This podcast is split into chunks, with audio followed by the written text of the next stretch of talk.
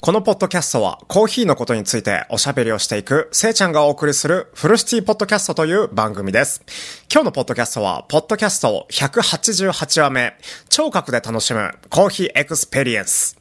音声配信の魔法っていうね、ことで、あの、トークしていきたいと思います。よろしくお願いします。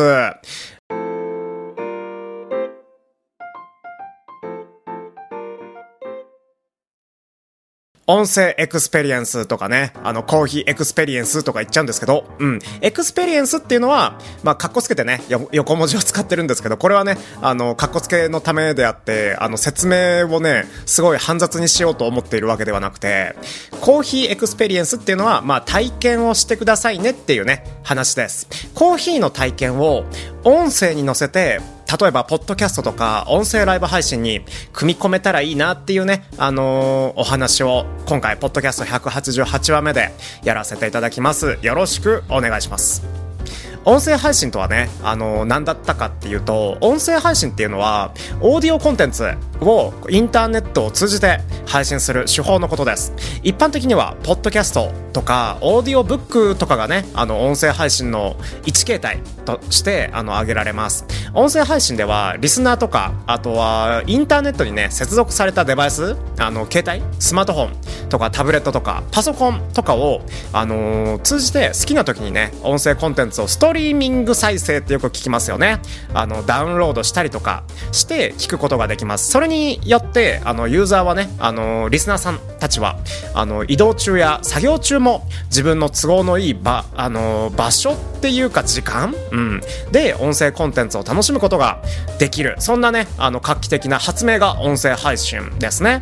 音声配信のね、人気が結構高まっているんですけど、そのね、その理由の一つが、オーディオコンテンツの利便性と多様性にね、あの、僕分かれると思ってます。リスナーさんは、興味のあるトピックとか、ジャンルのね、ポッドキャストを選択することで、そのね、興味のあるトピックは、トトピックとか、ジャンルの情報とか、エンターテインメントを音声で受け取ることができます。またね、あの、ポッドキャストとか、オーディオブックは、あの、通勤時とか、ジョギング中とかにね、あの、日常の活動と組み合わせることがね、あの、できるから、まあ、まあ、かっこよく言えば、マルチタスクな、そんな生活ができているんじゃないでしょうか。うん。音声配信はね、情報発信者にとって、あのーすごくね、あの、有益なツールだと思います。うん。ポッドキャストをね、通じて、音声配信を通じてね、あの、自分の知識や、あの、専門分野に関する情報を共有したりとか、自分の声を通じて、ストーリーテリングって言うんだけど、なんていうのかなうん。まあ、自分の声を通じて、自分が発信している情報をみんなに届けますよっていうことがね、あの、できるっていうことですね。さらにね、あの、音声配信は、リスナーと、リスナーさんとのコミュニケーションを促進するじゃないですか。その、そ、そういうことをすることによって、あの、ファンのね、ベース、ファン、ファンベースをね、築く手段としてもね、あの、活用されることが、あるので結構ね音声配信の人気が高まっているし有益だって思えるあの意味は結構見つかるんですよね。音声配信はね柔軟性と親近感大事ですね。親近感を持ちながら情報とかエンターテインメントをリスナーさんに提供する効果的なメディアの一つでございます。そんなねあの効果的なエンターテインメントを発信するメディア。そこでね僕は考えました。コーヒーのことについておしゃべりをしたいと。コーヒーのことについて喋ってもいいんですけど、簡単にね、喋ることができるんですけど、今そういう時代だから。けど、あの、コーヒーの風味とか、味わいとか、苦さとか酸味とか、ボディとか、そういうものを、その、デバイスを介した、デバイスを挟んだ、なんだろう、リスナーさんたちに届けるにはどうしたらいいかっていう時にあのコーヒーの表現っていうねあの分野にたどり着くんですけどコーヒーのね風味の表現についてねおしゃべりさせてください。コーヒーのね風味の表現ってね結構あって豆の品種とか焙煎度合いとか抽出方法などさまざまなねあの要素によって影響を受けるそんなね、あのコーヒーの風味の表現となっております。そのね、コーヒーの風味の、な、なんて言うんだろう、要件っていうか要素っていうか表現方法をね、あの、ご紹介すると、5つあって、コーヒーの風味を他人に教えるときに、香り、そして酸味、そして甘さ、そして口当たりの感じ、まあ、えっ、と、ボディって言うんですけど、口当たりの感じ、そして香りと風味の持続しているかどうかこれをね、あのー、お客さんによく伝えることがあります。それをね音声配信に載せて喋ればいいんじゃないかなって思ってます。うん。香りの表現だったら、まあ、例えば花の香りがします。ジャスミンとかローズとかラベンダーの香りがしますとかフルーティーな香りだったらベリーです。シトラスな香りがします。熟した果実みたいな香りがしますって喋ってもいいしナッツとかチョコレートの香りがねコーヒーに結構表現されるっていうか、あの見つけることができるんですけど、アーモンドみたいなとか、ヘーゼルナッツみたいなとか、ダークチョコレートみたいに、こう、香りが立っているコーヒーですって言ったら、結構、コーヒーを飲んだことない人もそして飲んだことがあるけどまだ僕が飲んでいるコーヒーをデバイスの向こう側のネット上のね向こう側の、あのー、リスナーさんに届けるっていう表現の仕方ではね結構正解なんじゃないかなと思ってます。そして酸味ですね。酸味を伝えるにはどうしたらいいか。そう。ペーハーがねあの高い低いで表現したらいいんですけどまあその酸味をね表現する場合に化学反応をねあの喋っても意味わかんないと思うので例えばレモンみたいなオレンジみたいな、リンゴの酸みたいなようなフルーティーな酸味がしますとか、ワインのようなブドウの、あのー、なんかワイン飲んだ時の酸味ですみたいな。まあ、未成年の方にはね、多分わかんないと思うんですけど、結構ね、ワイン飲んだことある大人の方はね、多いので、ワインみたいなブドウの酸味がしますとかね、あの、トマトとかリンゴの酸味のような、すごいしっかりとした、はっきりとした酸味がございます。このコーヒーみたいなね、ことを喋りながら、音声配信してもいいんじゃないかなとは思います。そして3つ目、甘さ。ですねキャラメルとかバニラって表現したら結構ああ、そのコーヒー甘い風味がするんだ、みたいな感じで理解してもらえるような気がします。うん。まだやったことないから何とも言えないけど。あと砂糖のような甘さって言ったらもう直接的すぎて砂糖しか思い浮かばないと思うんですけど、まあ苦さに加えて砂糖みたいな甘さが表現されているよ、このコーヒーって言えば、まあ、確実に甘さを表現している音声配信とはなりますね。あとはドライフルーツのような自然な素朴な甘さがするよって言ったら結構若干弱めの甘さなのかなとか、あとは後味がすごい重い甘さなのかなみたいな、そういうね、コーヒーの表現もね、いいと思います。あとはボディですね。口当たりの感じ。うん。軽いボディ、えー、中程度の、まあ、中くらいのボディ、そしてめちゃめちゃボディがある、めちゃめちゃ口当たりがあるっていうね、フルボディって言うんですけど、その、あの、3つのね、ボディの喋り方って言うんですけど、あの、喋り方は、軽いボディだったら、まあ、軽くてサラサラです。ごいなんかゆったりとした口当たりだねとかまあ中ぐらいのボディだったらしっかりとした口当たりだねって。フルボディ、まあ、結構口当たりある感じるっていう状態だったら、まあ、濃厚な。そして濃厚でクリーミーな。そんなコーヒーの口当たりが今するよみたいなねことをね音声配信で喋れば結構イメージつきやすいんじゃないでしょうか。皆さんは濃厚でクリーミーな口当たりって言われたらどんなコーヒーを想像しますか？どうだろうね。結構ね粘土感があるコーヒーを想像すると思うんですけどそれでいいと思います。あのー、コーヒーのねえっ、ー、とコーヒーの飲んだ時のコーヒーの成分がベロ。下にねくっついていてそのくっついている成分が唾液で流される状態をあの濃厚とかクリーミーさとか軽やかとかサラサラした感じにあの直結するので脳が。それをねあの表現するのが5つ目の香りと風味の持続性なんですよね、うん、短い持続性っていうのがあってそして長い持続性っていうこのね2つがあるんですけど短い持続性は香りとか風味が短時間で消える。つまりコーヒーの成分が口元からさっとあのお腹の中に消えていく。これがねあの短い持続性。あの、まあまあ、ボディで言ったら軽やかなサラサラしたしっかりとした口当たりって感じ？うん。で、長い持続性っていうのが香りや風味が長時間続くことですね。まあ、コーヒーのね、成分が味覚、えー、味覚をね、感じるベロ、下にね、あの、長時間いる状態ですね。こうなると濃厚でクリーミーな美味しい、な、なんだろう、僕はね、好きなんですけど、結構後味がを感じることができるコーヒーを表現することが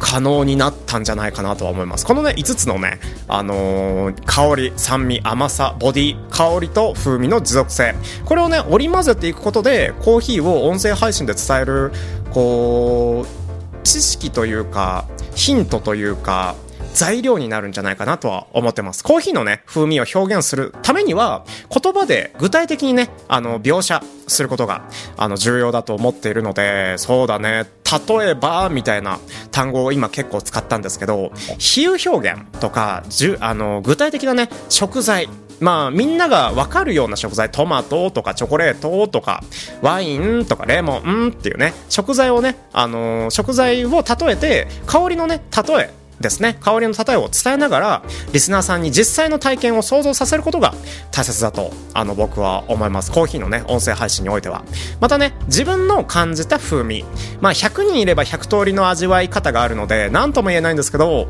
僕自身僕せいちゃんがねあの感じた風味を的確に表現するためにコーヒーの試飲とか味わいの比較をねあの積極的に音に乗せて声に乗せてラジオに乗せてポッドキャストに乗せて音声ライブ配信に乗せて、あのー、行うことがね重要なんじゃないかなとは思います。コーヒーのね香りを伝える方法に移りたいと思うんですけどコーヒーの香りを伝える方法ってね意外と難しい意外と難しいけど結構手法はある。うん。それをねちょっと今まとめてきたんですけど香りの説明って言ったらどうどうみんなは香りの説明します。コーヒーだけじゃなくて。僕はねコーヒーの分野だったら香りをこう他人に伝える手法は結構持ってるんですけど香りをね言葉で具体的に表現するっていうことがねあの重要ですよね。その重要なあの言葉っていうものに価値を生むのが音声配信だと思ってるので例えばこの今飲んでいるコーヒー甘いキャラメルの香りがするよとかそういうね形容詞をね使うことで、あのー、僕のね音声コンテンツをね聞いているリスナーさんに香りのイメージをねあの伝えさせることこれがね一番重要じゃないかなとは思いますまあ比喩表現とか類似表現とか言うけど、まあ、例えば、例えばの話ですよね。うん。フレッシュな花々の香りです。とかねちょっとかっこつけて言ってもいいと思う。あと香りの内内容というか香りの要素の具体化、うん、さっきね香りのこ香りを言葉で具体的に表現しましょうって言ったんですけどそのね具体的な例を例題をたくさん出す。例えばフレッシュな花々の香りとか甘いキャラメルの香りとかシトラスの爽やかな香りとか。これね結構ねあのー、結構コーヒーにコーヒーを研究している喫茶店ってこういうね例え話で形容詞をねくっつけることで香りのねコーヒー豆の商品のねコーヒー豆の販売をするんですけどそういうね、具体的なフルーツとかのね、名前を挙げることで、香りの種類をね、具体化することができるんじゃないかなと思います。僕はね、正直あんまり好きじゃない。うん。甘いキャ、あ甘いキャラメルの香りがするコーヒーですってあの接客されるとえじゃあ甘いキャラメルとコーヒー出してよって思っちゃう。思っちゃうんだけどまああのー、音声配信によってあのー、音声配信の音声配信をしていることでそのデバイスの向こう側のリスナーさんにあの香りとか味とかをね伝えるタイミングではそういう甘いキャラメルの香りとかフレッシュな花々の香りとかシトラスの爽やかな香りっていうねあの単語を使ってコーヒーを説明しても僕はね結構ねいいと思います。香りの起源とか生成の説明とかをねされるとね僕そっちの方がねあのー、具体的にコーヒーの味わいをイメージしやすいんですけどお客様はそうではないですよね。香りの起源香りがどこであの生まれたかとかどうやって作られたかっていうねことを説明する場合があるんですけど、まあ、どうやってう、ま、香りが生まれるかどのようにしてコーヒーに含まれるかを説明するとまあそうだね。お客さんは理解はできないと思う。リスナーさんも理解はできないと思うんだけどあのー、興味をね引くことはできると思う。うん。例えばね長時間めちゃめちゃ長い時間自家焙煎をしてコーヒー豆から広がるトーストのような朝起きて最初に食べる焼きたてのパンのような香りがしますっていうね説明をすると焙煎の過程がね香りにどのような影響をね与えるかを、あのー、説明するトーク材料にもなるのでこのねあのやり方は結構接客業ではねありがちっていうかやりがちですよね、うん、具体的なね体験とかエピソードの共有をしてもいいと思います。実際にねあのコーヒーを飲んだ際のあの香りの印象そして体験。こういうのをねエピソードっていうんですけどエピソードを共有することであのリスナーさんによりねリアルなイメージを伝えることが伝えることができると思います。さっき飲んださ古い豆で入れたコーヒーめちゃめちゃまずかったよ。なんでまずかったかというとなんかなすすごい酸っぱくなっちゃっててみたいなことそういうね、えー、体験をね、あの、リスナーさんに伝えることが、あの、あ、じゃあ古いコーヒー豆ってまずいんだっていうね、あの、意識っていうか、興味にね、つながると思うので、そういう体験をね、共有することって大事だと思います。自身、あの、自分のね、あの、感じた香りとか、思い出をね、あの、通して、あの、リスナーさんたちとのね、共感力をね、深めることができると思います。これらのね、あのー、なんて言うんだろう、材料っていうか、コーヒーの香りを伝える方法をね、あの、使うことによって、コーヒーの香りを、あの、具体的に、そして共感力があって、そして興味を引いてもらえるように伝えることができます。言葉でね、具体的に表現して、比喩表現とか具体的な要素を使って材料ですね。材料、えー、言葉の材料を使って、リスナーさんのね、想像力を刺激すること、これがね、あの、一番のポイントじゃないかなとは思います。そうね。あとはコーヒーの香りを伝える方法を喋ったからそうだね。リスナーさんにコーヒーの味わいを届ける方法とか皆さん聞いてみたくはないですか？例えば詳細な味の説明。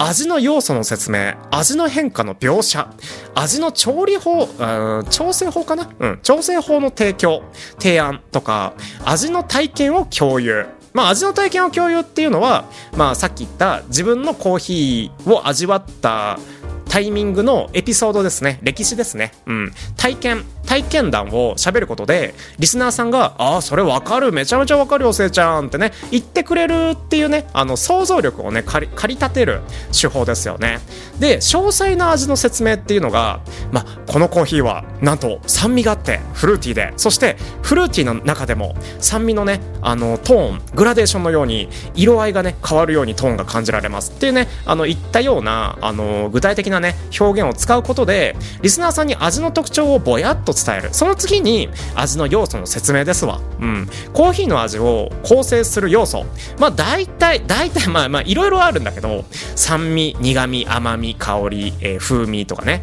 ボディとかをねあの説明してそれぞれの特徴とかバランスについて触れていく。これね結構難しいですけど時間もかかるしね。リスナーにとってあのリスナーさんにとって理解しやすいように具体的なあの食べ物レモンとかリンゴとかオレンジっていうねものとあの比較をね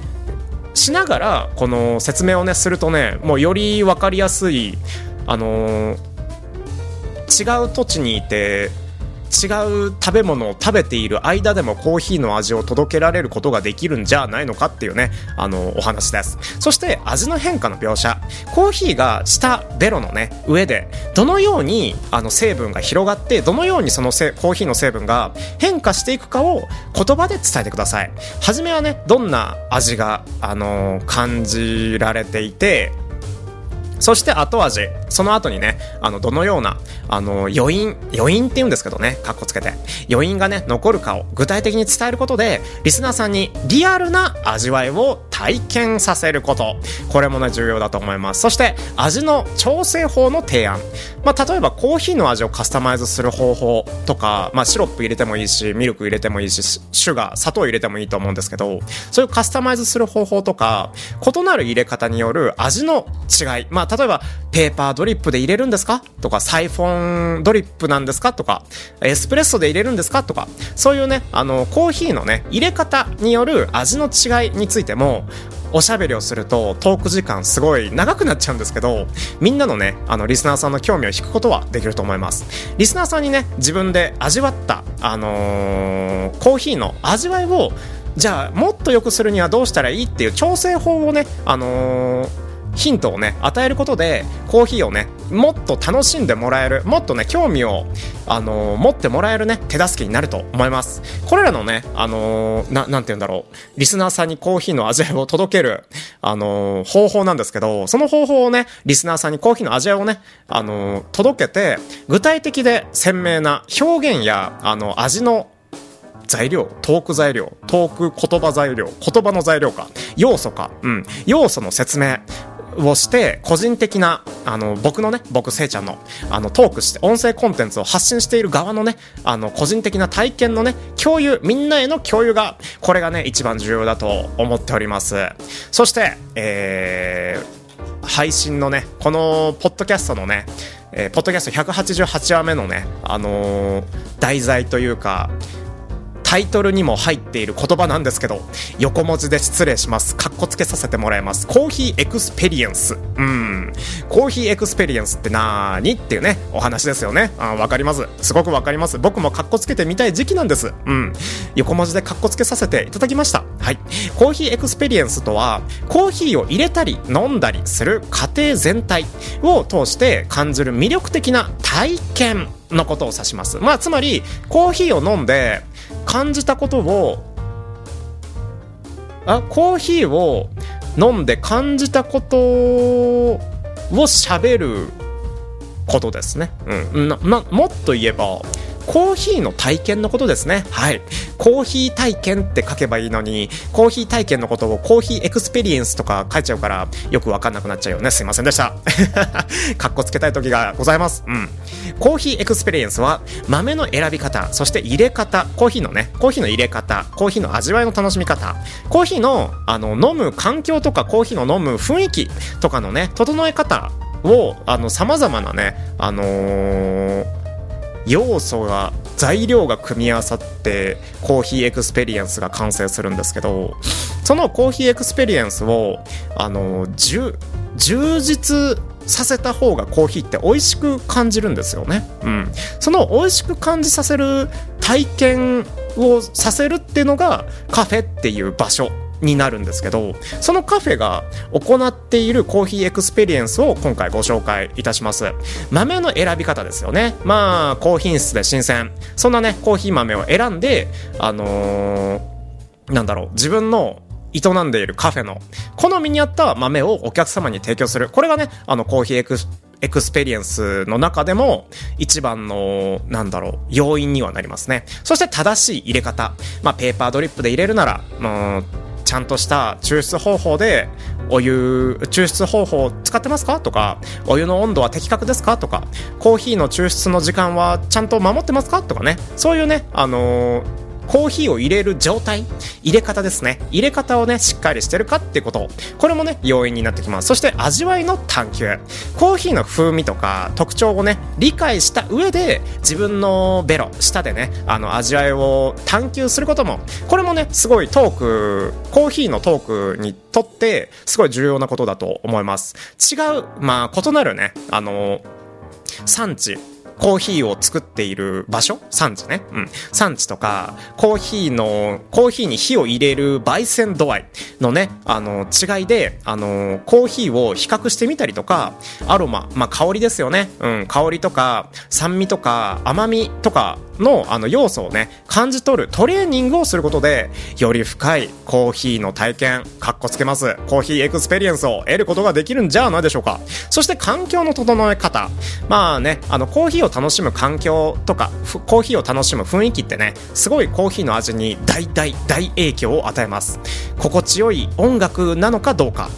心地が良くない音楽なのかどうか。照明が綺麗なのか照明が汚いのか快適な椅子なのか全然座り心地悪い椅子なのかテーブルなのかベンチなのかソファーなのかっていうねあの自分がねリラックスしてコーヒーを楽しめる空間を整えることがあの一番ね重要なんじゃないかなとは思います。そして共有と交流ですね。コーヒーはね、人々をつなげる。まあ、その地域密着型だったら、その地域の方たちの、あのー、関係性をつなげる、そんなね、場所になる素晴らしい要素でもあります。家族とか、友達とか、一緒にコーヒータイムをね、過ごす人とか、あとはリスナーさんとかね、コミュニティとか、あの、イベントに参加して、他のね、コーヒー好きとね、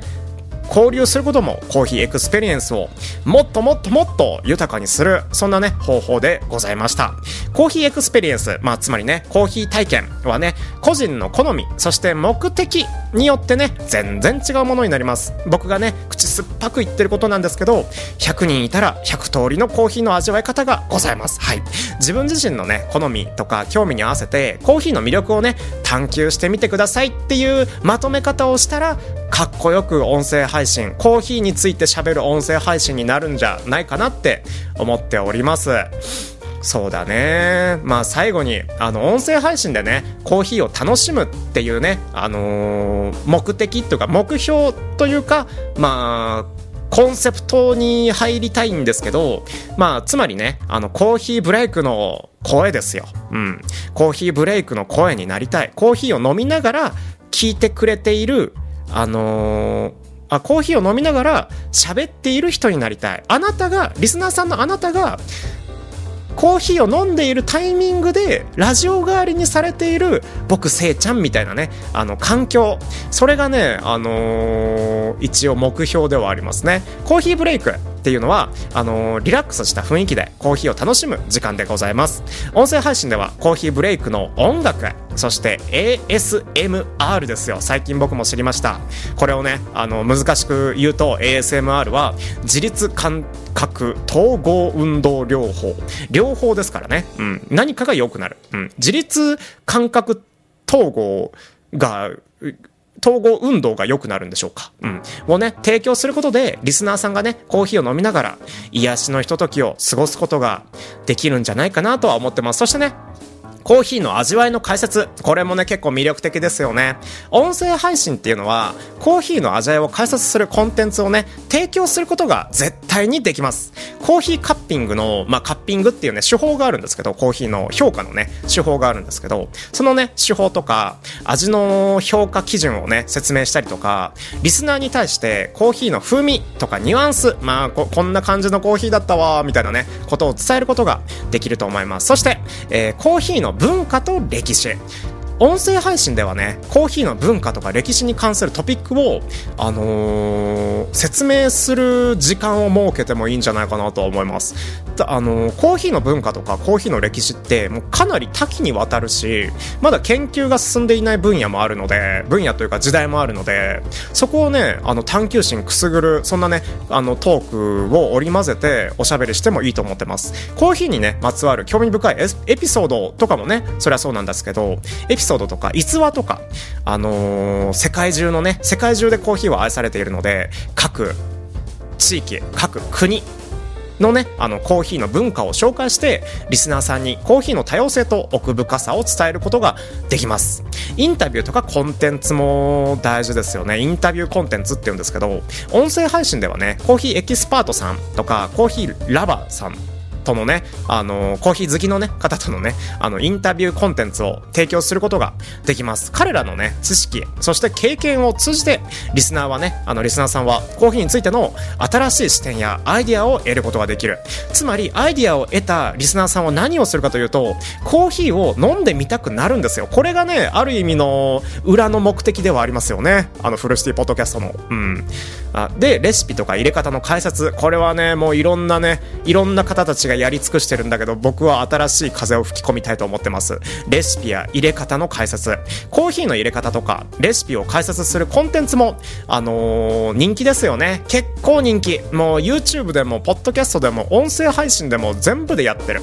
うん。これもね、ぜひね、僕もやりたいって思ってるところでございます。音声でね、詳細な手順、そしてコツを伝えることで、リスナーさんはね、自宅で本格的なコーヒーを楽しむための情報を得ることができると思ってます。これらの、これらの、あの、な、なんて言うんだろう、コーヒーブレイクの音声になりたいとか、コーヒーの味わいを解説したいとか、コーヒーの文化、そしてコーヒーの歴史、そしてインタビューをしてみたいとか、